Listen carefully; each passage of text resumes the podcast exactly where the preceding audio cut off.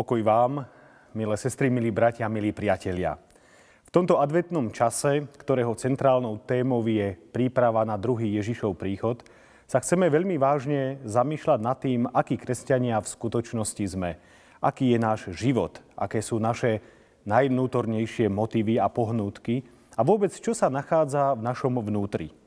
Chcem všetkých nás pozvať k Božiemu slovu, ktoré chce byť takým povzbudením, ale aj zároveň výzvou a dovolím si povedať, že nás chce aj vyrušiť z nášho kresťanského stereotypu a nášho neraz vlažného kresťanstva. Toto Božie slovo napísané nachádzame v druhej knihe Samuelovej v 12. kapitole, vo veršoch 1 až 9 a potom 13 až 15 nasledovne mene pánovom. Hospodin poslal Nátana k Dávidovi.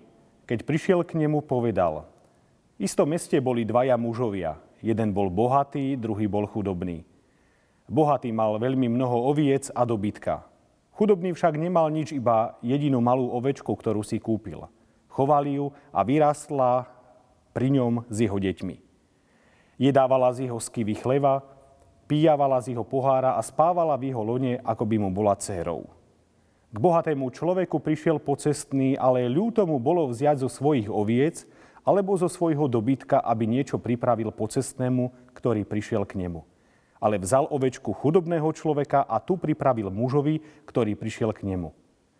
Vtedy Dávid náramne vzblkol hnevom proti tomu mužovi a povedal Nátanovi, akože žije hospodin, muž, ktorý to urobil, zasluhuje smrť. Ovečku nahradí štvornásobne, pretože to spáchal a nemal zľutovania. Na to Nátan povedal, ty si ten muž. Takto hovorí hospodin, Boh Izraela. Ja som ťa pomazal za kráľa nad Izraelom, ja som ťa vytrhol z ruky Saulovej. Dal som ti dom tvojho pána a ženy tvojho pána do tvojho lona. Dal som ti dom Izraela a Júdu a ak by ti to bolo bývalo málo, bol by som ti to alebo ono pridal. Prečo si znevážil hospodinovo slovo a dopustil si sa toho, čo sa jemu nepáči? Uriáša Chetejského si zabil mečom, jeho manželku si si vzal za ženu a jeho samého si zavražil mečom Ámoncov. Vtedy Dávid povedal Nátanovi, zhrešil som proti hospodinovi. Nátan odpovedal Dávidovi, hospodin tiež sňal tvoj hriech, nezomrieš. Ale keďže si týmto zavdal hospodinovým nepriateľom príčinu rúhať sa, syn, ktorý sa ti narodil, musí zomrieť. Potom Nátan odišiel domov. Amen. Milé sestry, milí bratia, milí priatelia v pánovi Ježišovi Kristovi. Dnes chceme hovoriť o tom, že aké je dôležité a potrebné mať oproti sebe nastavené zrkadlo a vidieť v ňom to, aký v skutočnosti sme. Akí sme ľudia, aké máme charaktery a čo sa vlastne schováva v našich srdciach a jeho zákutiach v tej pomyslenej 13. komnate. Dávid je reprezentantom Boha Izraela. Povedali by sme, že on ako kráľ to musí byť človek impozantnej postavy, veľkého charakteru, hlbokej a pevnej viery, odvážneho nasadenia sa pre spravodlivosť. Človek zasadzujúci sa o morálne kvality a hodnoty. Avšak on tu ale nepredstavuje nejakého gigantického boha a ani najvyššiu duchovnú autoritu. Vždy zostáva podriadený Bohu a jeho zákonu. Boh ho volá k zodpovednosti za jeho úrad – a my keď si čítame starozmluvné príbehy, môžeme si všimnúť, že od samotného začiatku vzniku Izraelského kráľovstva až do jeho konca stavia Boh vedľa každého izraelského kráľovstva svojho proroka, ako nazvime to akéhosi pomocníka, radcu, strážcu svojej zmluvy. Je v tom prejav Božej milosti a ochrana pred možným upadnutím do vážnych hriechov. Lebo tak ako Boh poslal k Dávidovi Nátana, tak v plnosti času Boh poslal svojho syna k nám, ktorý sme sa hriechom voči nemu previnili a v ňom upadli. Boží syn Ježiš Kristus prišiel preto, aby sme väčšine nezahynuli, ale aby sme uzreli nové svetlo. On nám daroval zmierenie, odpustenie a spasenie. V ňom je riešenie nášho problému s hriechom. A keby nebolo tohto Božího riešenia v Kristovi, tak nebolo by ani záchrany pre nikoho z nás – boli by sme totálne stratení a môžeme povedať ľuďmi bez šance.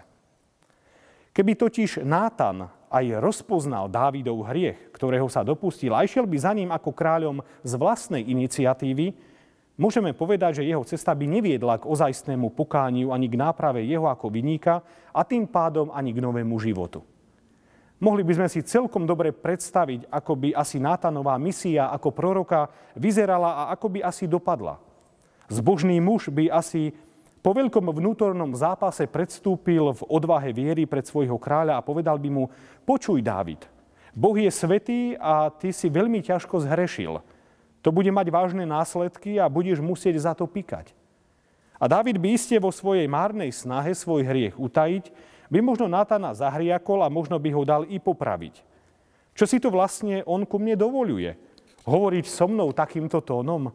Asi zabudol na to, že ja som kráľ a mám nejakú moc a autoritu, tak mu to poriadne zrátam. A výsledok by bol, zlé by zostalo naďalej zlým. K ničomu pozitívnemu by v podstate nedošlo. Ale tu je však jeden rozdiel. Nátan je k Dávidovi ale Bohom poslaný.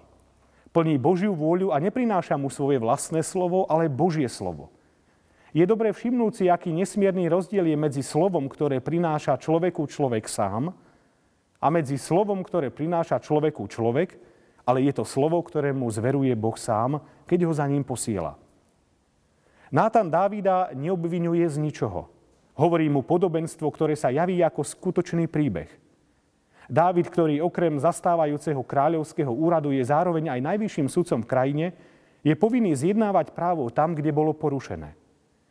A jeho rozhodí to, ak sa dozvie, že chudobný bol olúpený o jednu jedinú ovečku. A tak vzplanie hnevom, nad vyníkom vyniesie trest smrti. Až potom, keď sa toto radikálne odsúdenie nastane, že ho ten spáchaný zločin odsúdi, ukáže Nátanov prst na neho a teraz prichádza ten dramatický moment. A Dávid od neho počuje priame obvinenie, ty si ten muž. A on vo vedomí, že sám nad sebou vyniesol spravodlivý trest smrti, vykríkne slovo seba poznania, ktoré je začiatkom pokánia – Zhrešil som proti hospodinovi.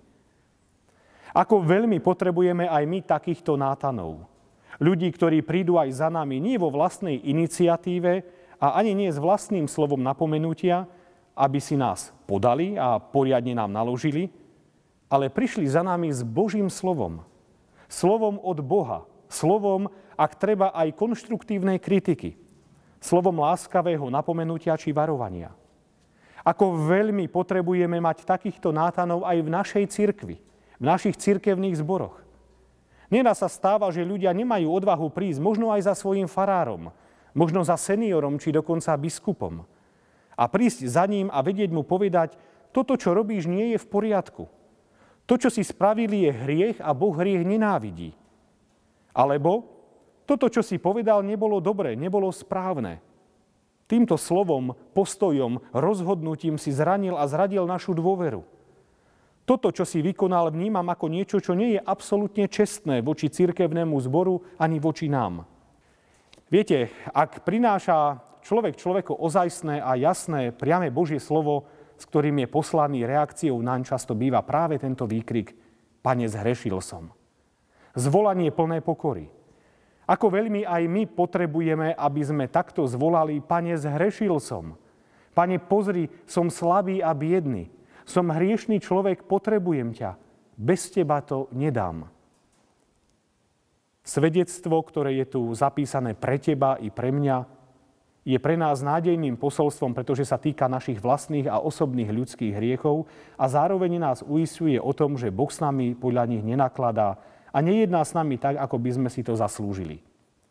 Vo svojej milosti nám posiela také slovo, aby sme v jeho moci a svetle svoje hriechy nielen poznali a uznali, lebo to by nestačilo, ale v pokáni ich vyznali a prijali Božie odpustenie. Za pokáním, ktoré Dávid činil, treba jasne vidieť, že to Boh mu dal vo svojej vernosti a milosti takúto príležitosť. A Boh tejto príležitosti dáva dnes aj tebe, aj mne. A všimnime si ešte, že Dávid sa neuspravedlňuje. Jeho vina je vinou jeho. Uvedomuje si hĺbku i dosah svojho previnenia. Ten výkrik uznania je výkrikom veľkej hrôzy, ktorý pochádza z hĺbky jeho duše. A vtedy mu Nátan na Božom mieste zvestuje odpustenie Hospodin sňal tvoj hriech, nezomrieš. Avšak Dávidovi síce bolo odpustené, ale to ešte neznamenalo aj odstránenie dôsledkov jeho hriechu. Sestri a bratia a priatelia, Boh musí hájiť svetosť svojho mena i proti jeho vlastným služobníkom. Čo to znamená? Že Dávidov hriech nemohol ostať bez trestu. Muselo byť vykonané zadosť učinenie. Dávidovi je verejne oznámené Božie rozhodnutie, že dieťa narodené z cudzoložstva zomrie. Dávid musí tvrdo platiť. Znáša zodpovednosť za svoje zlyhanie – Rozsudok príjma, ale predsa sa ešte pokúša úpenlivými modlitbami, ktoré sú doprevádzané prísnym pôstom, vyprosiť pre dieťa záchranu. Celú noc leží v prachu zeme pred Božou tvárou. Celý týždeň tvrdo zápasí o to, aby Boh svoje rozhodnutie zmenil, aby dieťa ostalo nažive. Tých sedem dní trvajúceho zápasu, modlitieb, pôstu a pokánia nie je uvedených v Božom slove nadarmo. Boh predsa mohol tomu dieťaťu vziať život okamžite, ale neurobil to. Je to týždeň, v ktorom dochádza k spaľovaniu Dávidových hriechov. Ničí sa tu jeho starý charakter, ktorý sa predtým spieral Božej vôli. Je to týždeň Božieho súdu a Božej milosti. Je to týždeň, v ktorom Dávid veľmi hlboko a vážne spoznáva samého seba vo svojej biede a slabosti a tiež aj Boha v jeho mocnom konaní. V tomto týždni sa bolesť umierania čohosi starého strieda s bolestným pôrodom čohosi nového. To staré zomiera a rodí sa nový charakter, nový človek. A na siedmy deň dieťa zomrelo. Ale zo zeme vstáva už iný Dávid. Je to nový Dávid, ktorý si vo svojej bolesti a zápase dostatočne uvedomil, čo spáchal a zároveň, aký je Boh ku nemu milostivý. Že Boh mu dáva v podstate druhú šancu príjma toto Božie rozhodnutie. Áno Bože, príjmam to. Takto je to správne. A potom čítame, vtedy vstal Dávid zo zeme, umil sa, pomazal sa masťou a keď si vymenil rúcho, vstúpil do domu hospodinovho a klaňal sa mu. Ďakuje Bohu, že aj cez takúto stratu sprevádzanú hlbokou bolesťou mohol spoznať čosi oveľa viac, jeho milosť a novú šancu. Sestri a bratia, priatelia, v tomto adventom čase nám všetkým chcem prijať tri veci. Tou prvou je, aby sme vo svojich modlitbách prosili Boha o to, aby nám posielal do cesty nátanov, ľudí, ktorí nás, ak je to nevyhnutné a potrebné, aj napomenuli. Ukázali nám, aké chyby robíme a aké to môže mať následky. Aby nám proste nastavili zrkadlo a mohli tak spoznať, aký naozaj sme. Tou druhou, aby sme z toho činili skutočné pokánie – aby aj cez bolesti a straty sme vnímali, že Boh nám dáva novú šancu a že práve tento možno bolestivý zápas nám slúži k tomu, aby sme čosi spoznali, pochopili a vyťažili z toho to najlepšie pre naše životy. A tou treťou, poslednou, aby sme sa i my stali takýmito nátanmi pre tých druhých. A nimi sa môžeme stať jedine vtedy, ak budeme žiť s Bohom, ak ho budeme nasledovať, počúvať ho ak budeme jeho svetým duchom vedení a sprevádzaní. A aby si nás on takto použil k tomu, aby aj iných mohol zachrániť a dať im novú šancu. Nech nám v tom všetkom sám Pán Boh pomáha. Amen. Stížme sa k modlitbe. Oče náš nebeský, ďakujeme za svedectvo o Dávidovi, tvojom služobníkovi. Ďakujeme, že si k nemu poslal Nátana, cez ktorého si ho usvedčil z jeho osobného a konkrétneho hriechu. Ďakujeme, že i takýmto spôsobom sa prejavila Tvoja láska a Tvoj záujem o Neho. Ďakujeme, že On mohol činiť pokánie, že ho to bodlo v srdci a vážne premýšľal nad svojim zlyhaním. A my si uvedomujeme, že aj v nás je mnoho zlého. Preto prosíme, aby si i nám posielal do cesty takýchto nátanov, ktorí nás upozornia na naše chyby a nedostatky, aby sme si mohli uvedomiť, čoho zlého a nesprávneho sa neraz dopúšťame – nech nás tieto napomenutia bodnú v srdci a nech cítime opravdivú ľútosť a potrebu pokánia aj v tomto adventnom čase, kedy sa sústredíme na Tvoj druhý príchod. Prosíme, aby sme sa i my mohli stať takýmito nátanmi, aby sme najprv žili s Tebou a počúvali Tvoj hlas, aby sme mali otvorené srdcia pre Tvoje slovo. Použi si nás, ak Ty chceš, aby sme išli za tými, o ktorých vieme, že potrebujú slovo láskavého napomenutia. A tak ti ďakujeme, že ty nás nikdy neopúšťaš, že si stále s nami. Nech je tvoje najsvetejšie meno oslávené i cez to, čo robíme, cez našu službu, prácu, cez naše vzťahy. Amen.